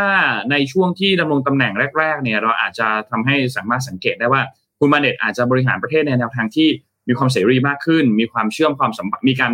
พัฒนาความสัมพันธ์หรือเชื่อมความสัมพันธ์กับตะวันตกเนี่ยมากขึ้นนะครับก่อนหน้านี้เนี่ยในยุคของสมเด็จคุณเซนเนี่ยกัมพูชาใกล้ชิดกับจีนมากขึ้นนะครับหรือว่าคุณมาเน็ตอาจจะบริหารประเทศในรูปแบบเผด็จการตามแบบที่พ่อของเขาทำมาในช่วง 40 ปีที่ผ่านมาก็ได้เหมือนกันนะครับแม้ว่ากัมพูชาจะมีการเปลี่ยนถ่ายเขาเรียกว่าเป็นถ่ายอำนาจสู่นายกรัฐมนตรีคนใหม่เนี่ยนะครับ แต่ว่าก็นักวิเคราะห์หลายๆคนก็มองว่า แม้ว่าสมเด็จคุณเซนเองจะไม่ได้อยู่ในตำแหน่งของ นายกรัฐมนตรีแล้วเนี่ยแต่ว่าก็ยังคงมีอิทธิพลเป็นอย่างมากต่อการเมืองของกัมพูชาอยู่นะครับแล้วก็ยังคงดำรงตำแหน่งหัวหน้าพรรคประชาชนกัมพูชาต่อไปด้วยนะครับและที่สำคัญก็มีดำแหน่งตำแหน่งในเรื่องของประธานวุฒิสมาชิก แล้วก็ประธานองคมนตรีอยู่ด้วยนะครับเพราะฉะนั้นก็ยังคงมีอิทธิพลต่อการเมืองของกัมพูชามาก พอสมควรนะครับ เพราะฉะนั้นรอติดตามกันต่อครับสำหรับการเมืองของกัมพูชาได้นายกใหม่ในช่วงเวลาใกล้เคียงกันกับทางด้านของ บ้านเราเลย ประเทศไทยบ้านเราเลยนะครับ อันนี้ก็เป็นข่าวอัปเดตสั้น ๆ ของที่กัมพูชานะครับพาไปต่อที่เรื่องถัดมาครับต้องขอพาไปที่อินเดียต่อเลยนะครับ อินเดียเนี่ยมีข่าวอันหนึ่งคือก่อนหน้านี้ถ้าใครได้ตามข่าวมาเรื่อยๆ เราก็จะจำข่าวในเรื่องของการที่อินเดียมีการลดเรื่องของหรือว่าไม่ไม่ส่งออกเรื่องข้าวใช่ไหมครับ เพราะว่ามีปัญหาเรื่องของปริมาณที่ ปลูกได้มีมีปัญหาเรื่องของภาวะการเปลี่ยนแปลงทางสิ่งแวดล้อมที่ทำให้ผลผลิตเนี่ยมันไม่ได้ดีแบบเดิมนะครับทีนี้ล่าสุดเนี่ยอินเดียมีการประกาศจัดเก็บภาษีส่งออกหัวหอมนะครับซึ่งเก็บสูงถึง 40%นะครับหลังจากที่ราคาหัวหอมภายในประเทศเนี่ยมีการปรับตัวสูงขึ้นนะครับกระทรวงการคลังของอินเดียเลยก็มีการระบุบอกว่าการประกาศเรียกเก็บภาษีส่งออกหัวหอมเนี่ยจะมีผลบังคับใช้ไปจนถึงวันที่ 31 ธันวาคมนี้ก็คือช่วงสิ้นปีนี้นะครับเพื่อ รักษาปริมาณอุปทานภายในประเทศให้เพียงพอต่อให้เพียงพอแล้วก็ชะลออัตราเงินเฟ้อนะครับ ส่วนทางด้านของกระทรวงกิจการผู้บริโภคอินเดียเนี่ยก็มีการระบุบอกว่า ราคาขายปลีกของหัวหอมในอินเดียเนี่ยเพิ่มขึ้นประมาณ 20%เมื่อเทียบเป็น year on year นะครับ แล้วก็โดยเฉลี่ยเนี่ยอยู่ที่ประมาณ 30.72 รูปีต่อกิโลกรัมนะครับเมื่อวันที่ 19 สิงหาคมนะครับถ้าหากว่าเทียบกับช่วงเดียวกันของปีที่แล้วเนี่ยตอนนั้นอยู่ที่ 20.44 รูปี นะครับเพราะฉะนั้นขึ้นมาค่อนข้างเยอะพอสมควรเลยนะครับ ทางด้านของออบริษัทที่เป็นบริษัทวิจัยของอินเดียเนี่ยนะครับก็คือบริษัท Crystal Market Intelligence and Analytics เนี่ยนะครับ Analytics นะครับเอ่อก็เป็นบริษัทในเครือของ S&P เนี่ยนะครับ S&P Global เนี่ยนะครับก็มีการเปิดเผยบอกว่าเอ่อมีฝนที่ตกหนักมากบริเวณพื้นที่ผลิตหลักๆของเอ่อในพื้นที่ตรงนั้นที่ ผลิตหัวหอมเนี่ยนะครับปลูกหัวหอมเนี่ยนะครับ ก็ส่งผลทำให้หัวหอมที่เก็บไว้เนี่ยได้รับความเสียหายนะครับ เรื่องก็เลยต้องไปต่อที่กรมอุตุนิยมวิทยาของอินเดีย ก็เลยมีการระบุบอกว่าหลายพื้นที่ของอินเดียเนี่ยได้รับผลกระทบจากภาวะฝนตกหนักในเดือนกรกฎาคมที่ผ่านมา นอกจากนี้อัตราเงินเฟ้อของอินเดียในเดือนกรกฎาคมเนี่ยก็พุ่งไปแตะสูงที่สุดในรอบ 15 เดือนที่ 7.44%ด้วยเมื่อเทียบ year on year เนี่ยนะครับ สาเหตุหลักๆ ก็มาจากต้นทุนของอาหารในประเทศนั่นแหละที่มีราคาที่สูงขึ้น นะครับ ข้อมูลจาก CNBC เนี่ยมีการรายงานบอกว่าในเดือนเมษายนที่ผ่านมาเนี่ย ราคาเนี่ยเอ่อตอนนั้นเนี่ยมันราคามันลดลงนะครับลดลงประมาณ 32%เมื่อเทียบเป็น year on year นะครับซึ่งก็ขานรับอุปทานส่วนเกินที่มีผลจากการที่วันตัวหัวหอเนี่ยมันสุกงอมเร็วกว่ากำหนดนะครับ แต่ณปัจจุบันตอนนี้เนี่ยอินเดียเนี่ยต่อสู้กับทั้งราคาผักผลไม้แล้วก็ธัญพืชนะครับ ซึ่งราคามะเขือเทศเนี่ยถ้า ใครเคยเห็นข่าวเนี่ยนะครับ ก็จะทราบดีว่าราคามะเขือเทศในอินเดียเนี่ยพุ่งสูงขึ้นมากว่า 300%นะครับเนื่องจากว่าสภาพอากาศเนี่ยไม่เอื้ออำนวยนะครับแล้วก็รัฐบาลอินเดียก็ได้มีการสั่งห้ามการส่งออกข้าวที่ไม่ใช่ข้าวบาสมาติ เพื่อรักษาอุปทานภายในประเทศให้ใช้อย่างเพียงพอด้วย ร้านค้าร้านอาหารในหลายๆร้านเนี่ยในอินเดียเนี่ยบางร้านเลิกใส่มะเขือเทศในอาหารไปเลยนะครับ เพราะว่าราคามันพุ่งสูงมากจนต้นทุนเนี่ยมันไม่สามารถที่จะ รองรับกับเศรษฐกิจกับธุรกิจได้นะครับ อันนี้ก็เลยเป็นอีกหนึ่งเรื่องที่น่าเป็นห่วงเหมือนกันนะครับ ในเรื่องของราคาหัวหอมเนี่ยนะครับทำให้ณปัจจุบันตอนนี้เนี่ยพอเรามาดูที่ราคาข้าวแล้วเนี่ยนะครับชวนคุยเรื่องนี้นิดหนึ่งนะครับ คือข้อมูลจากองค์กรสหประชาชาติเนี่ยเขาก็ระบุบอกว่าในปีนี้เป็นปีที่ราคาข้าวโลกเนี่ยพุ่งสูงที่สุดในรอบ 12 ปีนะครับ หลังจากที่อันแรกก็คือเรื่องของการ ห้ามส่งออกจากที่อินเดียใช่ไหมครับห้ามส่งออกข้าวที่อินเดีย แล้วก็มีผลกระทบจากภาวะเรื่องของเอลนิโยต่างๆทำให้ผลผลิตแล้วก็อุปทานทางอาหารของคนเอเชียในโซนตรงนี้ได้รับผลกระทบไปพร้อม ๆ กันนะครับแต่ถ้าเราย้อนไปดูวิกฤตราคาอาหารในปี 53 กับ 55 เนี่ยนะครับ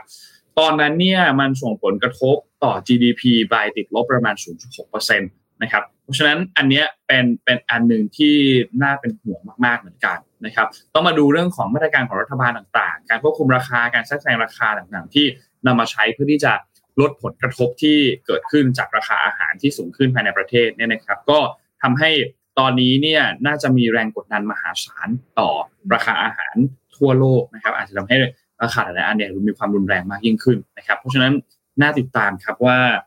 จะ มีผลกระทบในมุมไหนอีกนะครับ จากภาวะเอลนิโยจากภาวะการเปลี่ยนแปลงของสภาพภูมิอากาศ สภาพแวดล้อมที่เกิดขึ้นในปัจจุบันตอนนี้นี่นะครับ ก็รอติดตามดูครับว่าจะเป็นอย่างไรครับ แต่น่าเป็นห่วงครับพอไปดูเศรษฐกิจที่อินเดียแล้วนะคะ กลับมาเศรษฐกิจบ้านเรากันบ้างดีกว่าค่ะอย่าเพิ่งถอนหายใจ เพราะเราได้นายกแล้วนะคะเอ่อคราวนี้เนี่ยมีงานงานสถิติมานะคะ ว่ากระทรวงพาณิชย์ค่ะได้เปิดเผยรายงานการดำเนินธุรกิจ ของเจ้าของธุรกิจที่จดทะเบียนในประเทศไทยนะ พบว่ายอดการจดทะเบียนเลิกธุรกิจค่ะนนในช่วงเจ็ดเดือนแรกของปีนี้นะคะ 2566 เนี่ย มีจำนวนปิดไปเนี่ย 8,964 บริษัทค่ะ เยอะนะ ยกเลิกกิจการอะแจ้งไมันไม่ใช่แจ้งจดทะเบียนบริษัทนะ แจ้งจดยกเลิกกิจการนะคะ8,964 รายค่ะ เพิ่มขึ้นเมื่อเทียบกับช่วงเดียวกันของปี 2,565 หรือปีที่แล้วเนี่ย ซึ่งเพิ่มขึ้นถึง 18.70%ค่ะ ส่งผลให้สถิติการจดทะเบียนเลิกธุรกิจในไทยช่วง 7 เดือนแรก สูงสุดในรอบ 10 ปี หรือนับตั้งแต่ปี 2557 เป็นต้นมาค่ะ น่ากลัวไหมน่ากลัวมากๆเลย พอเราดูจากกราฟเนี่ยเราจะเห็นว่ามัน ลดลงไปเรื่อยๆนะคะ และเมื่อพิจารณาในรายละเอียดพบว่าการจดทะเบียนเลิกประกอบกิจการเนี่ยในเดือนกรกฎาคมปี 2566ปีนี้นะคะ มีจำนวน 1,867 รายค่ะ แค่เฉพาะเดือนเดียวนะ ติดไปนะ1,867 รายนะพบว่ามีมูลค่าทุนจดทะเบียนจำนวนรวมๆนะคะ 7,527.92 ล้านบาทที่ติดไปนะคะ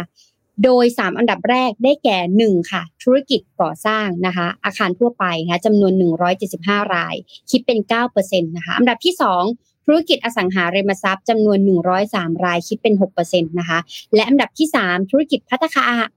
ร้านอาหารพัตคารนะคะจำนวน 43 รายคิดเป็น 2%อันนี้แค่เฉพาะเดือนเดียวนะทีนี้เราก็จะเริ่มเห็นแล้วว่า พอเศรษฐกิจของเมืองไทยมันไม่ได้เติบโตใช่ไหมคะ การท่องเที่ยวก็ไม่มา กว่าจะจัดตั้งรัฐบาลก็ช้าถูกไหมเราก่อนหน้านี้พี่อ้อมเออเคยอ่านข่าวแล้ว ว่าการที่เราไม่รีบจัดตั้งรัฐบาลเนี่ย มันจะทำให้มูลค่าที่มันเสียหายต่อเศรษฐกิจหายเป็นหลักพันล้าน โดยเฉพาะเรื่องของการท่องเที่ยวใช่ปะคราวนี้เราเริ่มเห็นแล้วว่ามันพอเป็นเป็นการท่องเที่ยวมันจะพ่วงกับอะไร ร้านอาหารภัตตาคารในบ้านเราถึงแม้จีนจะเข้ามาเปิดเยอะก็ตามแต่เราเองที่เปิดกันเองมันก็ปิดไปเรื่อยๆนะคะ อันนี้ก็อยากจะให้รัฐบาลชุดใหม่นะคะ รีบมาแก้อย่างเร่งด่วน เพราะว่า ถ้าปิดกิจการไปมันจะเกิดเอฟเฟกอะไรรู้ไหมคนไทยก็จะไม่มีงานทำไง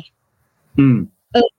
พอคนไทยไม่มีงานทำแน่นอนระบบการเงินหมุนเวียนในประเทศมันก็จะไม่เกิดขึ้นพอระบบการเงินในประเทศมันไม่หมุนขึ้น จบจบเลยนะคะ อีกอันนึงอีกอันนึงที่พี่อ้อมอยากพาไปเร็วนะคะ เป็นเรื่องของ mindset เรื่องการใช้เงิน อันนี้ไปเจอใน t ิ k t o k แล้วก็เห็นเอ่อออมันนี่เอามาสรุปนะซึ่งน่าสนใจมาก มันชื่อว่าเทรน d go match ค่ะอ่านะคะ ใช้ของแพงใช้บ่อยๆ มันก็คุ้ม เออ เราเคยเจอเหตุการณ์แบบนี้ไหมเนี่ยเราเป็นหนี้บัตรเครดิตก็ได้นะ แต่ถ้าเราซื้อของแบรนด์เนมเนี่ยแล้วเอามาหารกันต่อวันเนี่ย มันก็ตกแค่วันละร้อยเองนะเคยเจอเหตุการณ์แบบนี้ไหมซึ่งการเนี้ยมันไม่ดีนะเออถามว่าทำไมเรามาดูกันนะคะอันนี้ โดยคำอธิบายของ Trend g o m a t เนี่ยก็คือการหารราคาของสินค้าที่จะซื้อในการจำนวนการใช้งานในแต่ละวันนะคะสมมติว่าเราอยากได้กระเป๋าแบรนด์เนมสักแพงๆสักใบหนึ่งประมาณ 3 6 0 0 0ซึ่งแบรนด์เนมก็ไม่ใช่แค่สามหมื่นหกนสามหมื่นหกพันห้าร้อยบาท ถ้าเราใช้ทุกวันทั้งปีเนี่ยก็ตกเพียงแค่วันละหนึ่งร้อยบาทเองนะเนี่ยซื้อกาแฟก็ยังดูแพงกว่า แต่ซื้อกระเป๋าเนี่ยจ่ายแค่วันละร้อยก็ถือว่าคุ้มนะเออเราเคยเจอแบบการแบบนี้ไหมนอกจากนั้นเลยเนี่ยถ้าเราซื้อของลดราคา จากของราคา 1,000 บาท ก็ลดเหลือ 600 บาทเองนะอ่านั่นไม่ได้หมายความว่าเราจะจ่ายเงินน้อยลงนะ แต่หมายถึงว่าเราจะต้องเจอเงินอีก 400 บาทส่วนต่างของราคาเดิมกับราคาลดอ่านะคะ ซึ่งบางคนบอกว่าเฮ้ยถ้าเราจะรอลดราคา มันเสียเวลาอยากซื้อตอนนี้เลยแต่ว่าใช้วิธีการหารการใช้ในแต่ละวันนะคะ คนที่สนับสนุนเทรนนี้เนี่ยยังบอกอีกว่าถ้าใช้เงินสดซื้อของก็เหมือนกับได้ของฟรี เพราะจะไม่มีตัวเลขที่หักลบออกไปจากบัญชีธนาคาร หรือว่าต้องจ่ายดอกเบี้ยบัตรเครดิต หรือการซื้อตั๋วคอนเสิร์ตล่วงหน้าหลาย ๆ เดือนอะสมมติซื้อตั๋วล่วงหน้าปีหน้า ก็เราจะดูปีหน้านะก็หารสามร้อยหกสิบห้าวันเนี่ยเราก็จะคุ้มค่าตั๋วแล้วนะเออนะคะ เห็นไหมบางทีถ้าไปซื้อคอนเสิร์ตบางทีเราใช้อย่างที่เรากินกาแฟทุกวันเนี่ย ถ้าเราไปจ่าย ค่าบัตรคอนเสิร์ตเนี่ยมันก็ถือว่าเหมือนเราแทนที่จ่ายค่ากาแฟ เราไปจ่ายค่าบัตรคอนเสิร์ตดีกว่าไหมมันจะมีไมซ์เซ็ตแบบนี้ค่ะ แม้แต่ว่าผู้ที่ผู้เชี่ยวชาญหลายคนก็แสดงความเป็นห่วงว่ามันจะสร้าง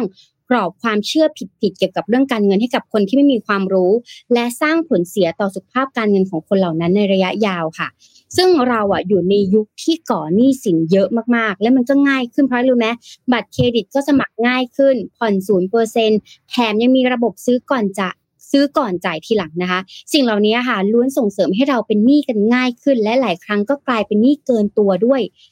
ถ้าอยากมีความเข้าใจเรื่องเงินนะคะ ก็ต้องศึกษาดีๆ อย่ามีความเข้าใจเรื่องเงินผิดๆนะคะซึ่งเทรนด์นี้ไม่ได้เกิดขึ้นแบบโดดๆนะ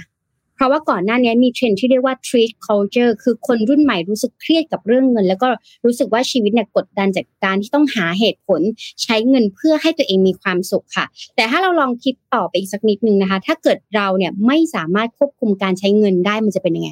เห็นอะไรก็อยากซื้อแล้วก็หารเฉลี่ยรายวัน วันหนึ่งอาจจะเป็นวันละพันก็ได้นะเพราะมันมีหลายชิ้นนะคะ การ กลายเป็นว่ามันจะเป็นบานปลาย เป็นหนี้บัตรเครดิต เริ่มชักหน้าไม่ถึงหลัง และก็ยังเกิดเรื่องต่างๆ อีกมากมาย จนแบรดคอนนะคะนักจิตวิทยาและนักวางแผนการเงินแสดงความเห็นเกี่ยวกับเรื่องนี้ เกี่ยวกับที่เว็บไซต์ CNBC นะคะว่าเราทุกคนเนี่ยมีความเสี่ยงในการทำลายระบบการเงินของตัวเองง่ายขึ้นจาก mindset เหล่านี้ค่ะ ถึงแม้ g o r m a t นะคะ โดยรวมแล้วเป็นกรอบคำแนะนำเกี่ยวกับการใช้เงินที่ผิด และไม่ควรจะทำตาม แต่ก็มีมุมเล็กๆ ถ้าใช้อย่างถูกวิธีก็จะมีประโยชน์เหมือนกันนะ เช่น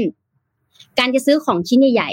โดยทำให้มันเป็นเรื่องของคณิตศาสตร์จริงๆก็น่าสนใจเช่น ถ้าเราซื้ออสังหาริมทรัพย์ ซื้อคอนโด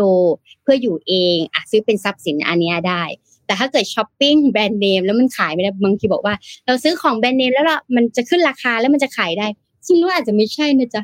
ชาแนลเนี่ยถ้าเราบอกซื้อมาแสนห้าอะสมมติเราซื้อมาชาแนลตอนนี้ไม่ได้แสนห้าซื้อมาประมาณสามแสนเนี่ยซื้อไปราคามันยิ่งขึ้น แต่มันจะขึ้นได้ก็ต่อเมื่อคุณไม่ใช้มันเลยนะ คุณต้องไม่ใช้กระเป๋านั้นเลยถ้าทุกอย่างดีอยู่ คุณถึงจะขายได้ แต่ถ้าเกิดคุณซื้อมาแล้วฉันใช้ทุกวัน ซื้อมาแล้วก็ได้ใช้ด้วยเนี่ย มันจะเพิ่มมูลค่าขึ้น ไม่เลยจ้ะคุณจะโดนหันราคามากกว่าห้าสิบเปอร์เซ็นจากสิ่งที่คุณซื้อมานะคะ อันนี้ก็บอกไว้ก่อน เวลาเจอใครก็จะได้เตือนเขาว่า เราต้องมีระบบการเงินที่ดี มันเป็น mindset ที่มันเริ่มเข้ามาในโลกสู่อินฟลูเอนเซอร์ไงเออ แล้วเราเสพสื่ออย่างนี้แหละ เราก็เลยต้องรีบมาบอกกัน ประมาณนี้ จริงๆเป็นเรื่องเป็นเรื่องที่นนก็คิดเหมือนกันเรื่องแบบนนนแต่นนจะใช้คำว่า cost per wear เนาะ cost per wear ก็คือเหมือนเป็นของที่เราใช้ใช้เยอะๆพอใช้เยอะๆมากเอ่อราคาต่อการใช้ครั้งหนึ่งมันก็จะต่ำลงเรื่อยๆต่ำลงเรื่อยๆใช่ไหมครับซึ่งอันนี้จริงๆแล้วอะมันไม่จำเป็นที่จะเป็นไม่จำเป็นที่จะเป็นต้องเป็นแบบของแพงเสมอนะไม่จำเป็นต้องเป็นของที่ราคาสูงมากๆเสมอ จริง ๆ แล้วของที่ เป็นราคาที่มันเหมาะสมอะแล้วเราได้ใช้มันบ่อยจริง ๆ อันเนี้ยก็ก็โนว่ามันก็คุ้มค่าแล้วล่ะ แต่ว่าก่อนจะซื้ออะมันต้องเป็นกระบวนการที่สำคัญที่สุดเลยคือคุณต้องคิดก่อนว่าคุณได้ใช้มันจริงๆไหมคุณซื้อมาแล้วมันคุ้มจริงๆไหมกับของที่คุณกำลังซื้ออันนี้อะไรเงี้ย ยกตัวอย่างเช่น บางคนซื้อโทรศัพท์ก็ได้คุณรู้ว่าคุณซื้อโทรศัพท์อันนี้มา แล้วคุณรู้ว่าเฮ้ยคุณจะต้องทำเงิน คุณทำเงินจากมันได้ คุณใช้ประโยชน์จากมันได้ เยอะมหาศาลแล้วคุณต้องใช้ มันทุกวันตลอดทุกวัน มันทำให้คุณทำงานง่ายขึ้นทำให้คุณทำงานแล้วสะดวกมากขึ้นอะไรเงี้ย ในมุมนึงก็คงคุ้มนะครับ แต่ถ้าคุณซื้อของบางอย่างมาแล้ว คุณไม่ได้ใช้มันเลย เช่น บางคนซื้อลู่วิ่งมาอย่างเงี้ย ซื้อลู่วิ่งมาที่บ้านเงี้ยแต่สุดท้ายเราไม่ได้ใช้เลยนะสุดท้ายเราไม่ได้ใช้เลยใช้เป็นที่ตากผ้าแทนอย่างเงี้ย มันก็ไม่คุ้มถูกไหมครับแม้ว่าลู่วิ่งนั้นมันอาจจะเป็นลู่วิ่งที่ราคาถูกมากก็ได้ เป็นลู่วิ่งแบบไม่ได้เป็นเกรดดีมากลู่วิ่งอาจจะราคาแบบ ถ้าดีๆหน่อยมันอาจจะหลักหมื่นเนาะแต่นี่จะเป็นอาจจะเป็นราคาแบบห้าพันอย่างเงี้ย แต่ถ้าคุณใช้แค่แบบครั้งหนึ่งหรือสองครั้งอะมันก็มันก็แพงอยู่ดีนึกออกไหมครับ เพราะฉะนั้นซื้อของในสิ่งที่อยากได้จริง ๆ รู้สึกว่าเออคิดนนนนนชอบวิธีหนึ่งที่เห็นเคยเห็นในอินเทอร์เน็ตก็คือ เราเราคิดถึงมันซ้ำซ้ำซ้ำซ้ำผ่านไปเดือนหนึ่งก็ยังคิดว่าเอออยากได้สิ่งนี้อยู่ผ่านไปสองเดือนก็ยังคิดว่า อยากได้สิ่งนี้อยู่สามเดือนก็ยังอยากได้สิ่งนี้อยู่แปลว่าเออจริงๆคุณอาจจะอยากได้มันจริงๆแหละอาจจะแบบว่าเออ ซื้อเถอะกิเลสย่อมระงับด้วยการซื้อครับ อะไรอย่างนี้ก็ก็อาจจะเป็นมุมหนึ่งแต่ก็นั่นแหละครับ อย่างที่พี่เป็นเป็นอันที่พี่อ้อมมามาเตือนก็นุคิดว่าเป็นเรื่องสำคัญเหมือนกันครับเบสความรู้ทางการเงินมาพาไปดูต่อที่จีนนิดนึงครับ ที่จีนเจอปัญหาหลายเรื่องครับ ตอนนี้อย่างที่เล่าให้ฟัง แต่ก็อยากจะมาลงดีเทลเรื่องหนึ่งที่อยากจะเล่าก็คือเรื่องของภาวะเงินฝืดนะครับในในเรื่องของเงินฝืดณปัจจุบันตอนนี้เนี่ยจีนก็เจอปัญหาที่ต้องบอกว่ามันสวนทางกับประเทศอื่น ๆ ที่เขากำลังเจอกันอยู่นะครับประเทศอื่นเขาเขาเขาเขาไปเจอเรื่องเงินเฟ้อกันใช่ไหมครับ จีนเนี่ยมาเจอเรื่องเงินฝืด ซึ่งก็ตรงกันข้ามเลยครับ มันคือภาวะที่เศรษฐกิจเนี่ยมีราคา ของสินค้าเนี่ยต่ำลง ปกติเงินเฟ้อของมันจะแพงขึ้นเนาะแต่อันนี้เงินฝืดก็คือตรงกันข้ามเลยครับ deflation ก็คือของราคาต่ำลงนะครับซึ่งในขณะเดียวกันมูลค่าของเงินในช่วงนั้นเนี่ยของเศรษฐกิจก็กำลังเพิ่มขึ้นทำให้สุดท้ายแล้วเนี่ยคนไม่อยากที่จะใช้จ่ายเพื่อที่จะอยากรักษาเงินของตัวเองไว้นะครับพอคนไม่ใช้จ่ายเศรษฐกิจมันก็เลยไม่เดินนะครับ ทีนี้ตัวเลข CPI เนี่ยก็เป็นตัวเลขที่เขาเอามาวัดอันนี้เนาะอย่างที่เราเห็นก็คือ ถ้าเงินเฟ้อเนี่ย CPI เนี่ยมันก็จะเป็นบวกเยอะๆเนาะแต่การที่ CPI ติดลบเนี่ยนะครับก็เป็นหนึ่งในตัวเลขที่สะท้อนออกมาว่าตอนนี้สภาวะเศรษฐกิจของตัวเลข CPI ตรงนี้มันเกิดการฝืดเกิดขึ้นนั่นเองนะครับซึ่งถ้าเราไปดูข้อมูลของสำนักงานสถิติแห่งชาติของจีนเนี่ยก็จะเห็นว่า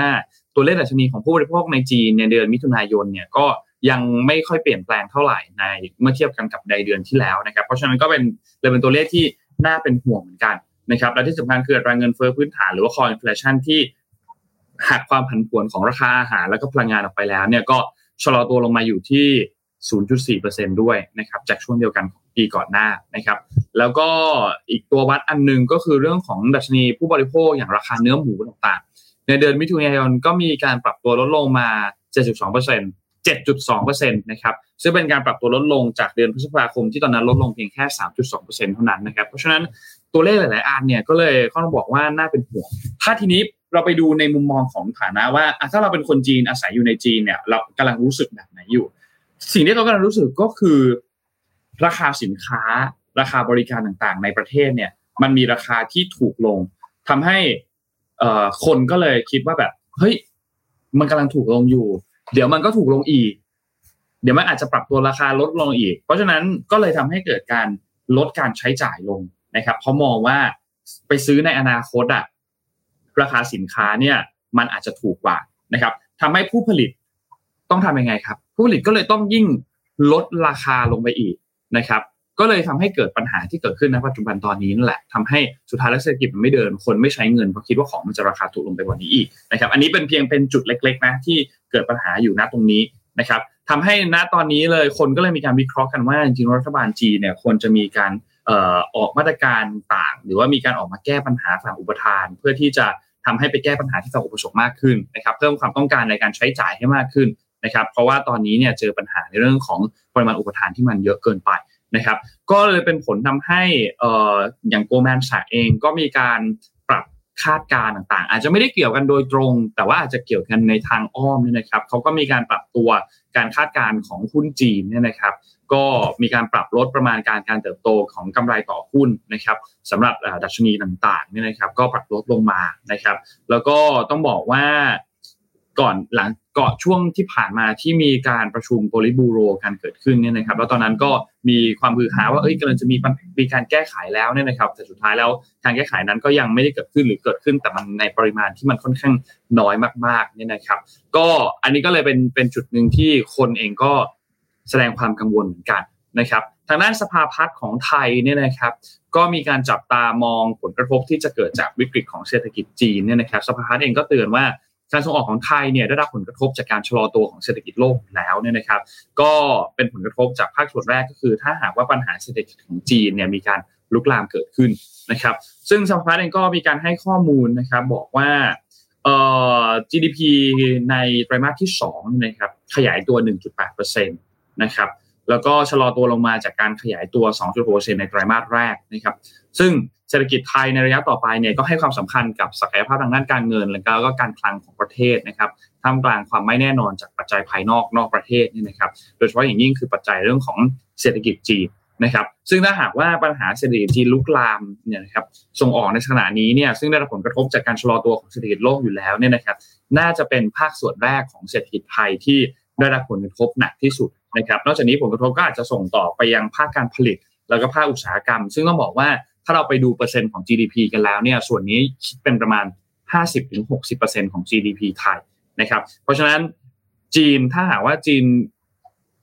เกิดปัญหาหนักๆเนี่ยผลกระทบที่จะเกิดขึ้นลามมาถึงไทยแน่นอนนะครับ อันนี้ก็น่าเป็นห่วงพอสมควรนะครับฉะนั้นหากว่าเราไปดูภาพรวมของจีนในตอนนี้เนี่ยจะค้นพบว่า อย่างดัชนีหลาย ๆ ตัวเลขของจีน ตั้งแต่ที่เรารายงานมาโดยตลอดในช่วงต้นปีที่ผ่านมาเนี่ย เราก็จะเห็นว่ามันร่วงลงมาแล้วเนี่ยเยอะมากนะครับ จากจุดสูงสุดร่วงลงมาแล้วอย่างน้อยเนี่ยคือ 10ปลายปลายเปอร์เซ็นต์เนี่ยนะครับ10ถึง20เปอร์เซ็นต์เนี่ยนะครับ แล้วก็มีปัญหาหลายเรื่องมากที่จีนยังคงต้องแก้อยู่ณปัจจุบันตอนนี้ไม่ว่าจะเป็นปัญหาเรื่องของตัว Evergrande ใช่ไหมครับที่คิดเป็นประมาณ 1 ใน 3 ของ GDP ของจีนเนี่ยนะครับ แล้วก็ต้องบอกว่าคนก็หลาย ๆ คนเองก็ไม่ผ่อนบ้านต่อแล้วเพราะคิดเพราะคิดว่าบ้านของเขาสุดท้ายอาจจะสร้างต่อไม่เสร็จเนี่ยนะครับทำให้เศรษฐกิจของจีนกิจกรรมทางเศรษฐกิจต่างๆเนี่ยมันก็ไม่คึกคักสักเท่าไหร่นะครับและที่สำคัญคือปัญหาหนี้ในจีนเนี่ยก็ มีปัญหาค่อนข้างเยอะ คือมันมีปัญหาเรื่องของเอ่อ shadow banking ที่เป็นเรื่องของธนาคารเงาเนี่ยนะครับ ซึ่งเดี๋ยวเอามาเล่าให้ฟังวันอื่นแล้วกัน เพราะว่ามันดีเทลมันค่อนข้างที่จะเยอะ แต่อันนี้ก็เป็นอีกจุดหนึ่งที่เป็นหนึ่งในจุดที่เป็นปัญหาของจีนมากๆซึ่งมันเชื่อมกับในเรื่องของปัญหาสังหาริมทรัพย์โดยตรงนะครับ แล้วก็หุ้นอื่น ๆ ของจีนเองก็ยังคงไม่ฟื้นเหมือนกัน รวมถึงเรื่องของปัญหาสภาพภูมิอากาศ ปัญหา climate change ต่าง ๆ ที่ในจีนเนี่ยเราจะเห็นว่าสภาพอากาศมีร้อนจัด มีน้ำท่วมในหลาย ๆ จุด ซึ่งก็กระทบเยอะมากเหมือนกัน แล้วที่ติดตามอีกอันนึงก็คือเรื่องของการกระตุ้นมาตรการต่าง ๆ ของรัฐบาลจีนที่แม้ว่าก่อนหน้านี้จะมีการออกมาประกาศตุ้นกระตุ้นนู่นนี่มากมาย แต่ว่าสุดท้ายแล้วเนี่ยก็ยังยังยังไม่ได้มีการเร่งแก้ไขเศรษฐกิจใด ๆ ออกมาแบบชัดเจนสักเท่าไหร่นะครับ เพราะฉะนั้นก็น่าติดตามครับว่าหลังจากนี้เนี่ยจีนจะ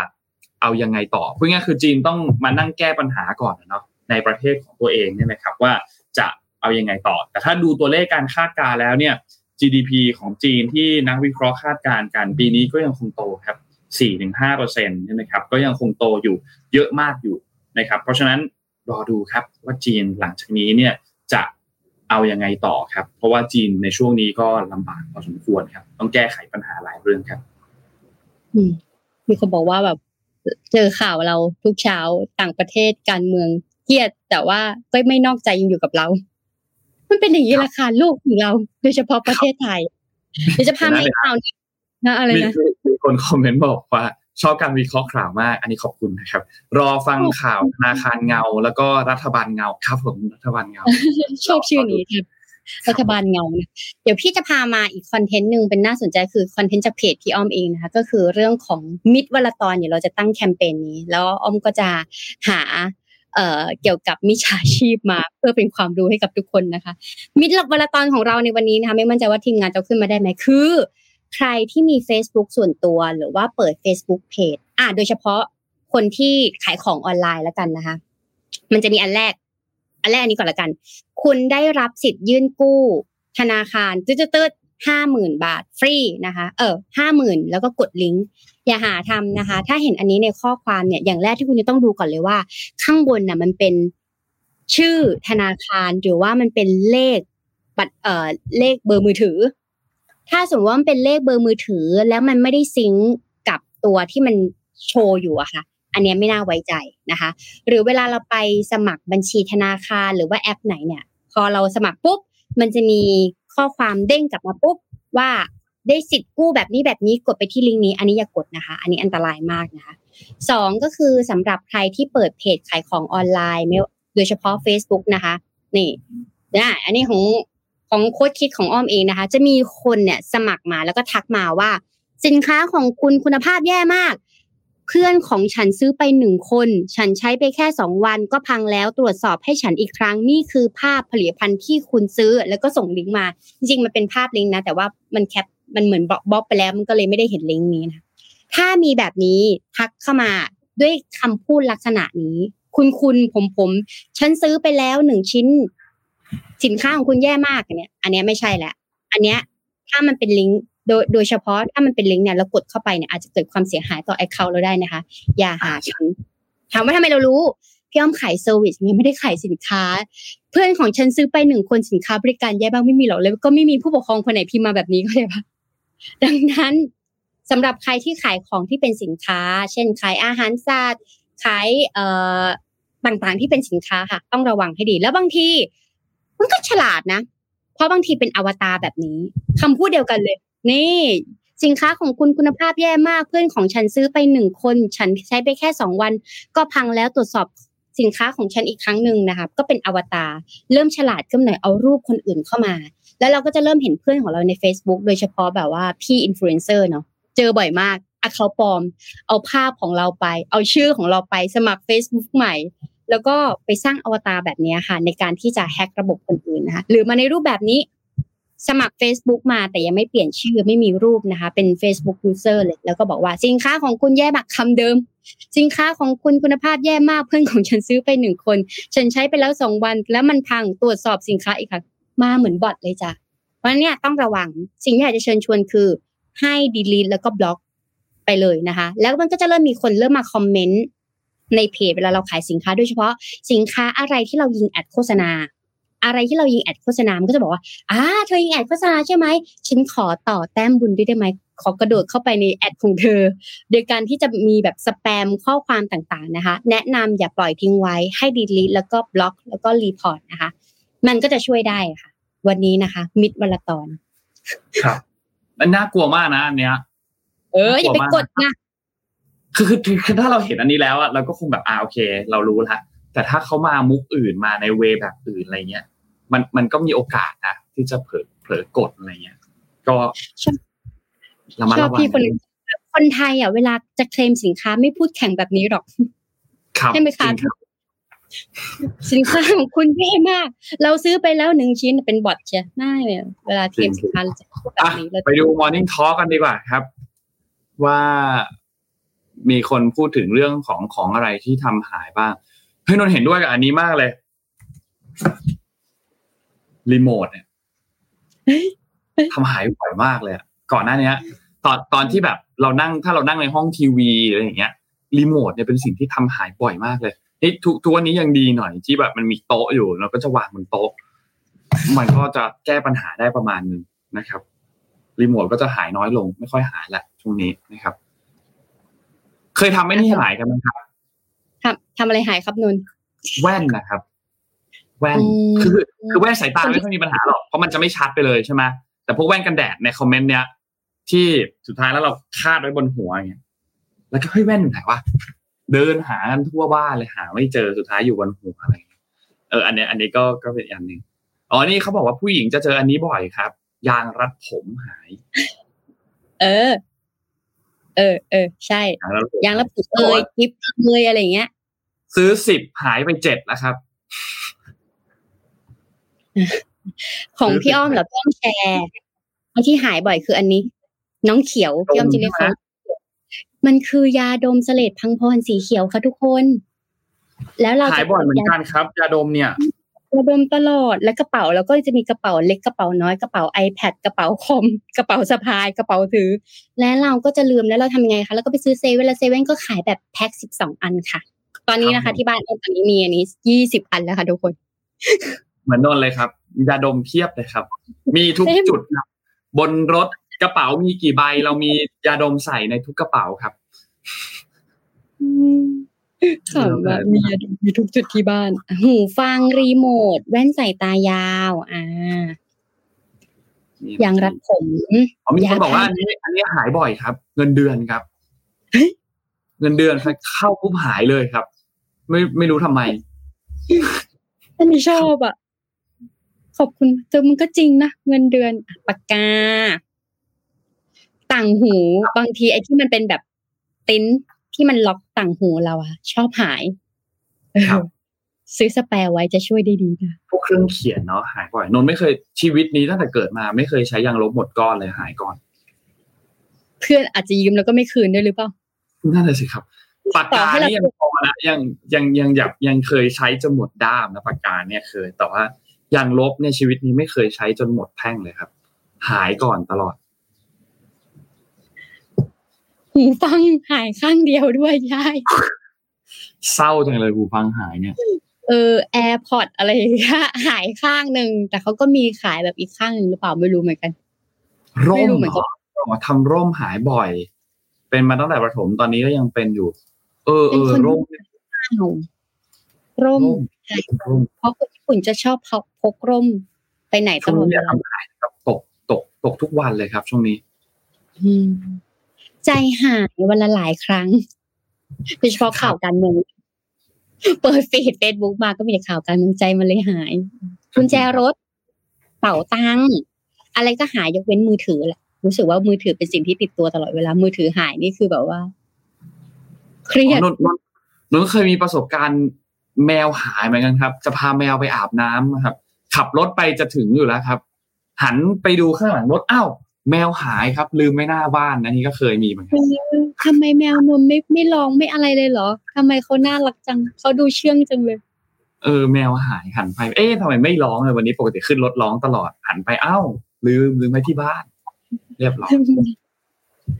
เออถุงเท้าชอบหายไปไอ้ถุข้างงหเท้านึ่งเนี่ยบ่อยมาก ถุงเท้าเนี่ยบ่อยมาก บ่อยสุดๆตัวนี้นนท์แก้ปัญหาด้วยยังไงรู้ไหมครับนนท์แก้ปัญหาด้วยวิธีการซื้อถุงเท้าแบบเดียวกันครับ เหมือนกันเป๊ะห้าคู่สิบคู่ซื้อไปเลย คือถ้าข้างหนึ่งมันหายอย่างน้อยมันก็ยังใช้กับอันอื่นได้อยู่อืมอีกอันหนึ่งน่าสนใจมาก ลูกหนี้หาย ครับแซวามีลูกหนี้เยอะเหรอหายบ่อย ลูกนี้หายบ่อยครับเออเออ นี่แหละน่าจะเราปก็ระต้องมาณนี้ครับ วันนี้น่าจะหรือประมาณหนี้รือ หรืออีกอันหนึ่งก็คือเวลาของหายแม่ชอบถามเราเห็นอันนี้ของแม่ไหมอ่า ใช่ใช่ใช่แล้วคนที่หาเจอที่บ้านนนท์คือพ่อครับ ไม่ว่าใครทำของอะไรหาย พ่อจะหาเจอเสมอไม่รู้เขาไปหาจากไหน แต่พ่อจะหาเจอตลอดโอ้พ่อนนท์เก่งมากแสดงว่าเป็นคนแบบเก็บรายละเอียดทุกอย่างที่แบบว่าคนจะวางของอะไรคือพ่อพอคุณพ่อนนท์สามารถสแกน นั่นแหะสิครับและเก็บ memory ได้ว่า นี่หาเจอตลอดนนท์ทำกระเป๋าตังค์หายหายที่ไหนไม่รู้นนท์ถามพ่อยังพ่อยังหาเจอครับคุณพ่อเก่งมากเลยอะสำหรับใครที่แบบว่าครับอาจจะต้องซื้อตัวที่แบบแมกเนตของ AirPods หรืออาจจะเป็นตัวอื่นไอแอไว้ร์เลยใช่ไหมแอปเปิลนะใช่ใช่ใช่เก็บไปเลยนี่ก็จะซื้อไว้คล้องคอน้องหมาเหมือนกัน ครับ เออปล่อยคอนโดปุ๊บหายไปในดงป่าครับหาย อะโอเค ประมาณนี้น่าจะครบถ้วน ประมาณนี้ครับ ก็วันนี้ต้องขอบคุณทุกคนมากๆนะครับ ที่ติดตามพวกเราในเช้าวันนี้นะครับ วันนี้ก็เป็นวันพุธเนาะเดี๋ยวเราเจอกันอีกครั้งหนึ่งในวันพรุ่งนี้วันพฤหัสนะครับ และแน่นอนวันนี้ขอบคุณสปอนเซอร์หลักของพวกเรานะครับ Mitsubishi Pajero Sport Elite Edition นะครับ จุดสตาร์ทความแตกต่างนะครับ ขอบคุณทางด้านของเอ่อ Mitsubishi มากๆนะครับ และขอบคุณท่านผู้ฟังจากทุกๆช่องทางเลยนะครับ ก็ติดตามพวกเราได้ใน MDR ทุกเช้าวัน ธรรมดาจันทร์ถึงศุกร์นะครับตอน7โมงถึง8โมงนะครับก็ฝากพวกเราด้วยนะครับ แล้วก็ถ้ามีอะไรอยากจะเอ่อนำเสนอหรืออยากจะ feedback อะไรพวกเราก็สามารถส่งเข้ามาที่ inbox ได้นะครับ ก็เดี๋ยวมีทีมงานยังไงจะคอยมอนิเตอร์พวกนี้อยู่แล้วนะครับ ก็ไปพบกันใหม่อีกครั้งหนึ่งในวันพรุ่งนี้วันพฤหัสนะครับ วันนี้เราสองคนลาไปก่อนครับ สวัสดีครับ สวัสดีค่ะ